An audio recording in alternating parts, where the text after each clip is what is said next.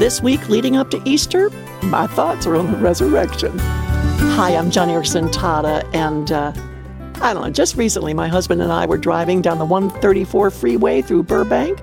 Uh, it passes an old cemetery called Forest Lawn. It's a sprawling green hillside that borders the freeway. And as we drove, I looked up on that hillside and I noticed a backhoe digging out a place for a grave. And it made me think of the time that Ken and I went to that, that very cemetery to Forest Lawn. I mean, we're talking decades ago. We went there with my mother in law to purchase our share of a family grave plot.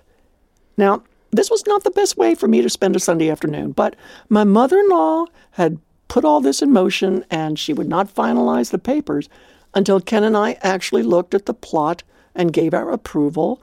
And I remember when Ken told me that we'd be doing that on a certain Sunday, I, I kind of whined, Oh, come on, do I have to? I could think of better things to do with our afternoon, but being the submissive wife, I trekked to Forest Lawn with my husband. I looked at my grave site, located in a section called Murmuring Pines, and I listened to the realtor. Yep, that's what they called her. She was a realtor. And she was trying to sell us on this plot. And she kept reminding me that what with my head here and my feet there, I'd have a grand view of the valley and distant mountains. Oh, that's important, I told her. I also told her that I did not have plans to stay there very long. Ha ha. Well, while the realtor and my mother in law went back to the car to confer over the papers, I looked around at the hundreds of tombstones. It was a sight I, I don't know, I don't often see nor contemplate. And suddenly, sitting there, it struck me that I was sitting on the exact spot where my body will rise should I die before Christ comes. And that very thought gave me goosebumps. Because I imagine 1 Thessalonians chapter 4, where Paul says that the Lord himself will come down from heaven with a loud command, with the voice of the archangel, and with the trumpet call of God, the dead in Christ will rise.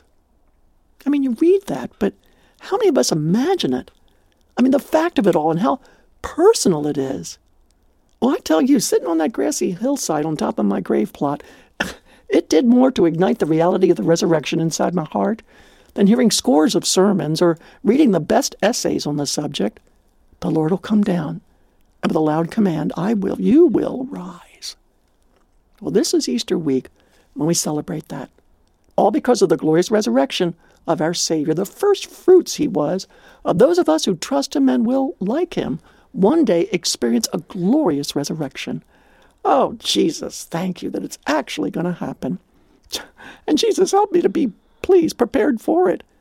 And I hope you feel the same this Easter week, because the resurrection is not something to be spiritualized away. One day, actual spirits, yours, will return to actual graves and reunite to rise. Dead men one day shall live. Hallelujah. Oh, friend, we cannot keep such good news to ourselves. And so I hope you'll join me in sharing that news with those who do not know Jesus this week, those who have no hope. And I have got a hope filled pamphlet for you to also share with them called Evidence for the Resurrection. I mean, come on, let's ignite the reality of the resurrection inside their hearts.